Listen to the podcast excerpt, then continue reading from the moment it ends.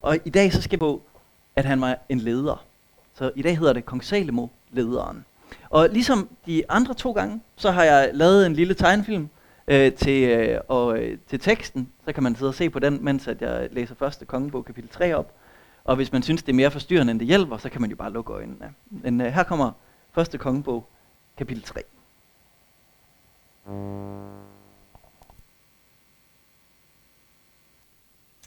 Kong Salomo, lederen. Første kongebog, kapitel 3. Salomo bragte sig i familie med Ægypter kongen Farao.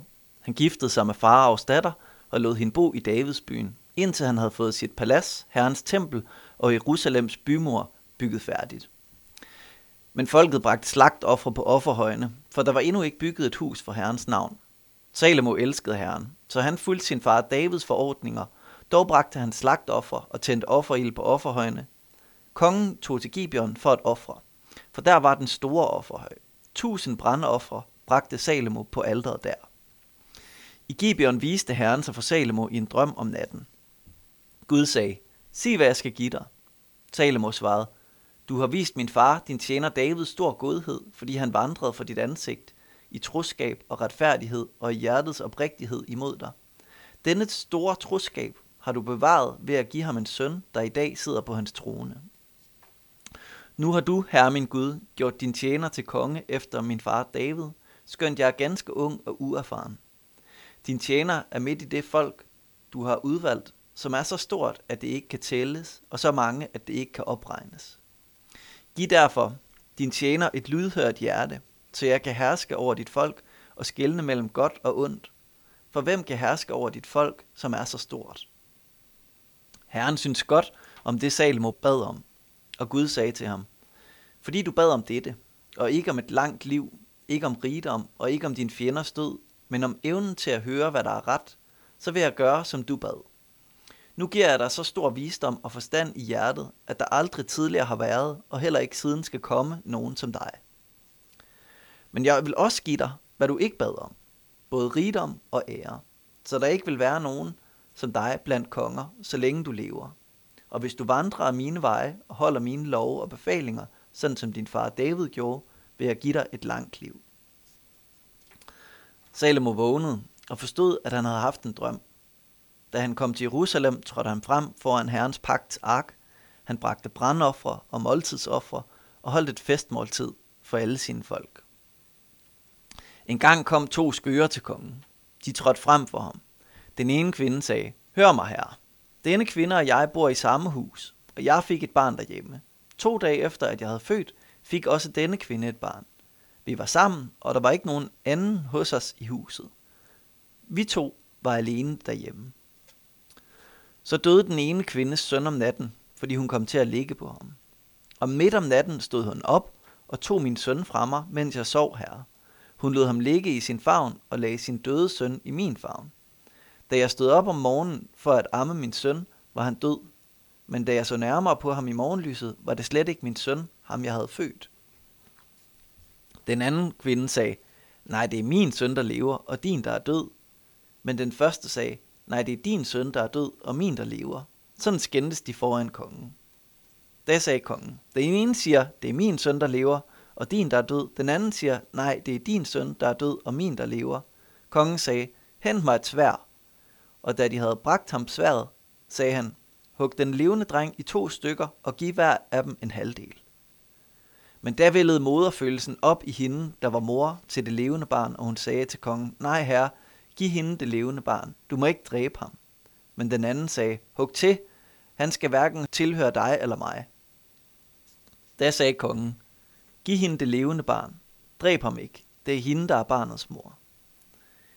Hele Israel hørte om den dom, kongen havde fældet, og de fik ærefrygt for kongen, for de forstod, at Guds visdom var i ham, så han dømte ret.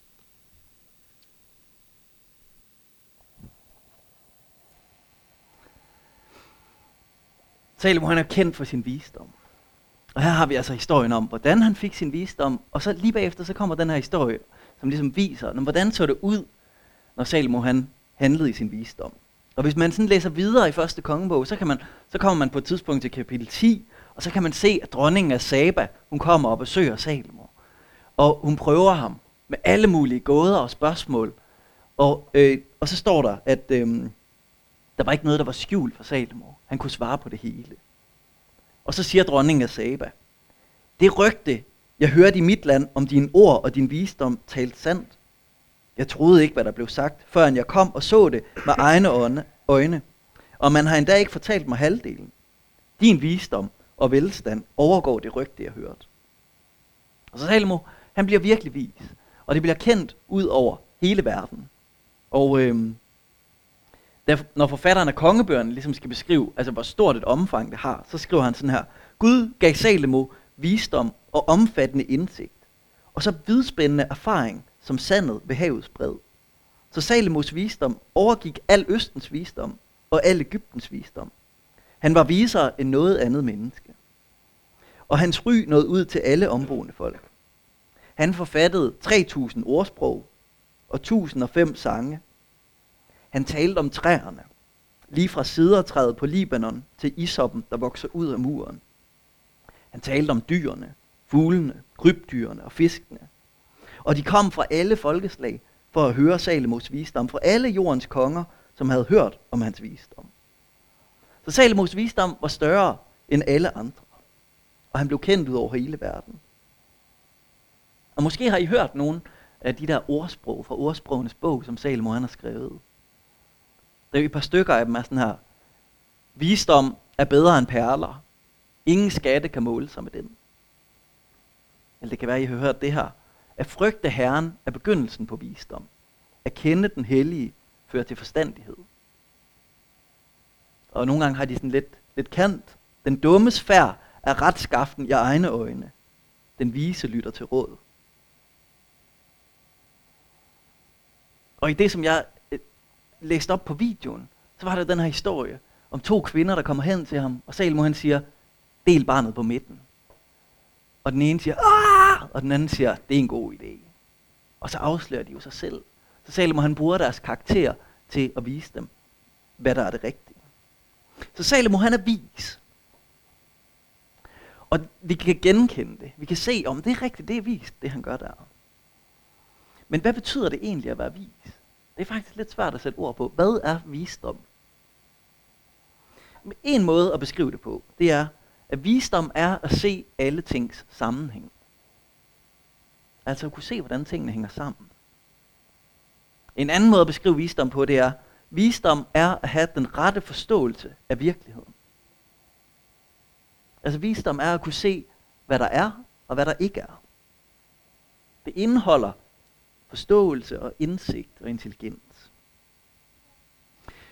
Og hvis man har visdom, så leder det til god etik og god moral. Og det kan lede til succes og til fremgang, hvis det bliver brugt rigtigt. Fordi man kan jo se, hvordan tingene hænger sammen, og så kan man også bruge det. Og så kan det have indflydelse på ens åndelige liv, ens materielle liv, ens kreativitet. Og så følger der også god administration med. Nu, nu læste vi kapitel 3, og hvis vi læser kapitel 4, så er det bare sådan en lang liste af, hvordan Salomo han har ordnet hele hans øh, rige. Hvem der er skatteopkræver, hvem der er øh, rådmand, og hvem øh, der er det ene og det andet. Og det er ret kedeligt, hvis man bare sådan læser det igennem. Men hvis man tænker over, at det er et udtryk for visdom, så er det egentlig ret interessant. Fordi Salomo han har lige fået større visdom end noget andet. Og det kommer fuldstændig til udtryk i den måde, han bare helt genialt leder sit land på. Og hvis man skal tage én ting mere, som kendetegner visdom, så er det, at den kan læres videre. Det er derfor, Salomo han skriver alle de her ordsprog, alle de her sange. Han skriver alt muligt, fordi at han har lyst til, at andre de skal få glæde af hans visdom og selv blive visere. Det kan man se i Jakobsbrevet, i prædikernes bog, i højsangen. Altså visdom, det er noget, som man kan tilegne sig, og det hjælper vores liv. Så visdom er den rette forståelse af virkeligheden. Og det er lidt ligesom en god melodi.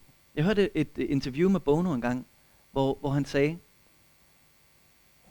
øhm, sandheden, den er ligesom en popsang. Selvom man ikke har hørt den før, så genkender man den, når man hører den.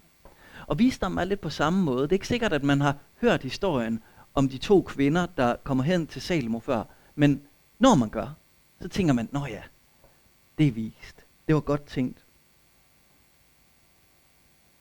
Så hele folket kunne se, at Salomo han kunne se verden, som den var. Han havde en ret virkelighedsforståelse. Så efter at han har lavet den her dom med de to kvinder, så står der, hele Israel hørte den dom, kongen havde fældet, og de fik ærefrygt for kongen, for de forstod, at Guds visdom var i ham, så han dømte ret. Så vi genkender visdom og karakter, når vi ser det. Når John Maxwell han skal sige noget om det, så siger han, at tillid, det er øh, en valuta. Så, så folket, de fik tillid til Salomo, fordi han handlede ret. Og hver gang han handlede ret, så fik de mere tillid til ham. Og man kan kun lede nogen, som har tillid til en. Så Salmo, han havde stor indflydelse, fordi folket havde tillid til ham, og de havde det, fordi han havde visdom, fordi han handlede vist, fordi hans karakter var formet af den her visdom. Og så kan man jo måske tænke, det kunne jeg da godt tænke mig. Jeg kunne da godt tænke mig noget af den der visdom. Jeg kunne da godt tænke mig at blive lidt mere ligesom Salmo. Da jeg læste teologi, så sagde vi, den, der peger med pipen, har altid ret. og det er jo selvfølgelig en joke, der går på et stereotyp om, at hvis man sidder i sin lænestol og læser mange bøger og ryger pibe og tænker over livet, så kommer man faktisk frem til noget, som er værd at høre på. Men hvordan var det Salomo, han blev vis? Jo, men historien er jo, at han, han havde hørt fra David, du skal leve efter Guds veje. Så der var noget med at ofre til Gud. Så det gjorde han. Han offrede til Gud. Han har ikke bygget templet endnu, så han gik hen til den offerhøj, han havde, og så offrede han til Gud. Og øhm, så møder Gud ham i en drøm om natten. Måske er det et syn, måske er det en drøm. Han bliver i hvert fald mødt af Gud. Og så stiller Gud ham et spørgsmål. Eller han siger til ham, sig, hvad jeg skal give dig. Sig, hvad jeg skal give dig. Og Salomo han får sagt, tak for din trofasthed, Gud. Det er jo derfor, jeg er konge efter David. Men jeg er uerfaren. Gud, det er dig, der har sat mig til at være konge, men jeg er ung, og jeg ved ikke så meget endnu. Så vil du ikke give mig et hjerte, som kan lytte? For hvis jeg har det, så kan jeg herske over folket. Så kan jeg gøre det, som er rigtigt. Så kan jeg skælne mellem det rigtige og det forkerte. For hvem kan herske over et folk, der er så stort, som man ikke kan tælle? Så Salomo, han anerkender sin egen begrænsning. Han er ikke gammel og vis endnu. Han anerkender, at han er tjener. Selvom at han hersker over et folk, så siger han, jeg er tjener for Gud. Og Salomo han anerkender, at hans opgave er at lede i retfærdighed. At skelne mellem godt og ondt. Og så står der, Herren synes godt om det, Salomo bad om. Han bad ikke om rigdom, eller et langt liv, eller hans fjenders død. Nej, Salmo han bad om visdom. Og Gud han gav ham visdom. Der står, han gav ham så stor visdom og forstand i hjertet, at der aldrig tidligere har været, og aldrig skal komme nogen som dig. Det, øh, her tror jeg faktisk, Salmo han er et forbillede for os. Det er lidt ligesom den amerikanske præsident sagde, Ask not what the country can do for you, but what you can do for the country. Og det er jo det Salmo han siger, hvad kan jeg gøre for mit land? Og hvordan er det lige med det, som vi beder om? Hvis du nogle gange beder til Gud, hvad er det så egentlig, du beder om? Et godt liv? Et langt liv? Et sygdomsfrit liv? At fjerne dårlige kollegaer? Måske ikke død over dine fjender, men i mindste lige at skubbe nogen ud. Om rigdom? Om den næste store investering? Eller beder du til Gud om at gøre en forskel? Om at måtte hjælpe? Om at bringe retfærdighed? Om at have et lydhørt hjerte? Om at kunne skelne mellem, hvad der er godt og hvad der er ondt? Gud han er jo en god far. Han elsker at lytte til os, både de store ting og de små ting. Jeg læste om en missionær i, i 1800-tallet, som var udsendt til Kina. Og så øh, gik historien sådan, at han blev adskilt fra sine børn, så hans børn de boede hjemme i England, og han var stadigvæk udsendt til Kina. Og øh, så tog han hjem til sine børn. Og øh, da han så kom hjem til sin datter, så havde hun lavet en, øh, en gave til ham. Og øh, det, det var faktisk, de, de havde været hjemme et stykke tid, og så havde den her datter lavet en gave til ham. Og hun gav ham et stykke træ med en piberenser på og en kapsel. Og så stod han der og tænkte, åh, hvad skal jeg lige gøre med det? Hvordan får jeg spurgt hende, hvad det handler om det her? Fordi jeg kan ikke se, hvad det er. Men så blev han reddet.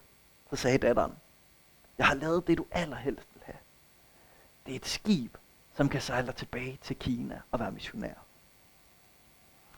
Og det var en datter, der kendte hendes fars hjerte. Han ville bare så gerne gøre en forskel for de her mennesker ude i Kina, der aldrig havde hørt om Gud. Og det rørte ham dybt. Og hvis du beder til Gud, hvad er det så for nogle bønder, du beder? Beder du bønder, som rører din fars hjerte? Som vidner om, at du kender din far. At frygte Herren er begyndelsen til visdom. At kende den hellige fører til forstandighed. Hvis nu din historie den skulle skrives ned, ville det så stå, Herren synes godt om det, du bad om. Vil man sige det om dig? Herren synes godt om det, du bad om. Og en ting her er jo, hvad vi beder, hvis vi beder. Det er jo bare et symptom på den indstilling, som Salomo han har. Han er ydmyg.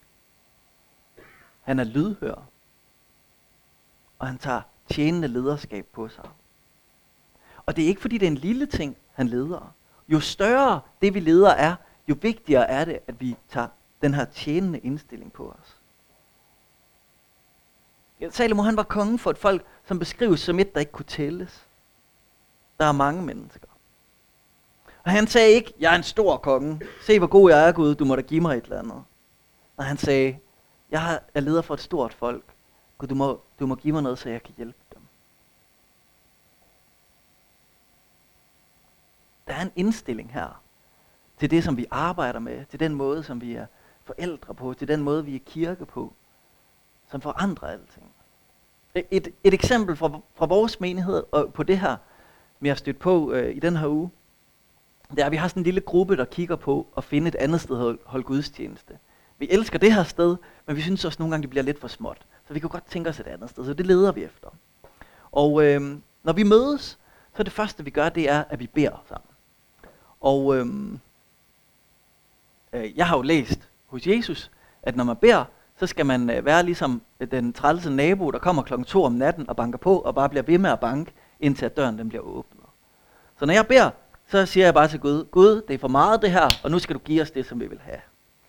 Og øhm, så er der en anden i vores gruppe, som beder nogle bønder, som minder lidt mere om noget, hvor Gud vil sige, den bøn, den kender mit hjerte. Fordi så er der den anden i den her gruppe, som beder, Gud, vi ved godt, at kirken ikke er en bygning. Gud, vi ved godt, at kirken er os. Men vi drømmer om et andet sted. Og vi tror, at vi bedst kan tjene dig ved at være et større sted. Og det er jo en ydmyg og vis bøn. Og en bøn, som ser virkeligheden, som den er. Og en bøn, som vidner om en, der kender faderen. Og så ydmyger det mig at bede sammen med sådan nogle mennesker, og det er også meget godt. Mange af os, vi lever jo i en kultur med skarpe albuer. Men Salomo, han viser os, at det er vigtigere at have store ører. Det er meget modkulturelt, det her. Fordi vi lever i sådan en individualistisk kultur, hvor vi sætter en ære i at kunne klare os selv og kræve vores ret. Der er jo visdom i at vide, hvad ens arbejde er værd. Men der er jo en verden til forskel på at spørge, hvad kan jeg få ud af det? Og spørge, hvad kan jeg hjælpe med? Og den grundlæggende forskel på de to spørgsmål, det er, har jeg tillid til Gud? Når Jesus han refererer til Salomo i bjergprædiken, en af de store taler, som Jesus han holder, det er jo bjergprædiken, og der, der nævner han Salomo. Og når han gør det, så siger han, i skal ikke bekymre jer for, hvad I, hvad I skal tage på kroppen. Prøv at se på fuglene. De samler ikke i lade, og alligevel så får de det, som de skal spise. Eller prøv at kigge på markens liljer. De arbejder ikke, og de spinder ikke. Og så står der, men end ikke Salomo i al sin pragt var klædt som en af dem. Altså hvis vi overgiver os til Gud, hvis vi overgiver os til den, til troen på, at Gud han ved os det, det godt, og han tager, tager sig af os, så får vi lov til at leve et liv, hvor vi ikke skal bruge vores albuer så meget, som vi skal bruge vores ører. Jeg vil lytte til, hvad Gud siger, hvad det er, han fortæller mig, er det rigtige. Jeg vil ikke bare kræve. Det handler ikke om at miste sin værdighed. Altså, det handler ikke om at lade sig bruge som en dørmåtte. Salomo han taler jo stadigvæk om at herske over sit land. Men han gør det med et tjenersind. Han bliver stadigvæk rig, men han gør det som en tjener for sit folk. Han bygger stadigvæk noget, som er kæmpestort, men han gør det med en tjeners hjerte. Og hvis du vil ændre verden, eller hvis du bare vil ændre din egen verden, så starter det her. At du bruger ørerne mere end albuerne. Og hvis du har tillid til Gud, hvis du tror faktisk, at, at øh, det er nok rigtigt, jeg skal bruge mit øre mere, end jeg skal bruge min albuer, så kan du jo tage til din næste mus samtale, eller din næste lønforhandlingssamtale, eller din næste coaching med din leder, og så kan du spørge, hvordan er det bedst, jeg kan hjælpe her? I stedet for at tænke, hvordan kan jeg lettest komme til det her? Hvordan kan jeg få flest mulige penge? Hvordan kan jeg slippe afsted med mindst mulig indsats? Salomos indgang, det er at spørge, hvordan kan jeg tjene her?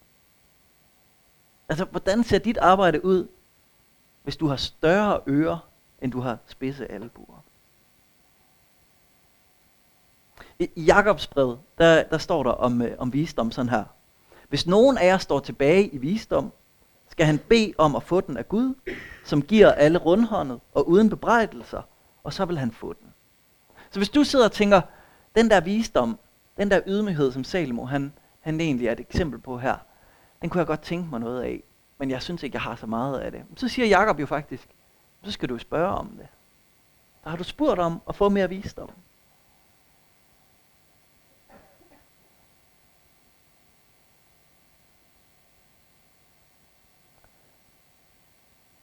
I dag så ser vi på Salomos visdom.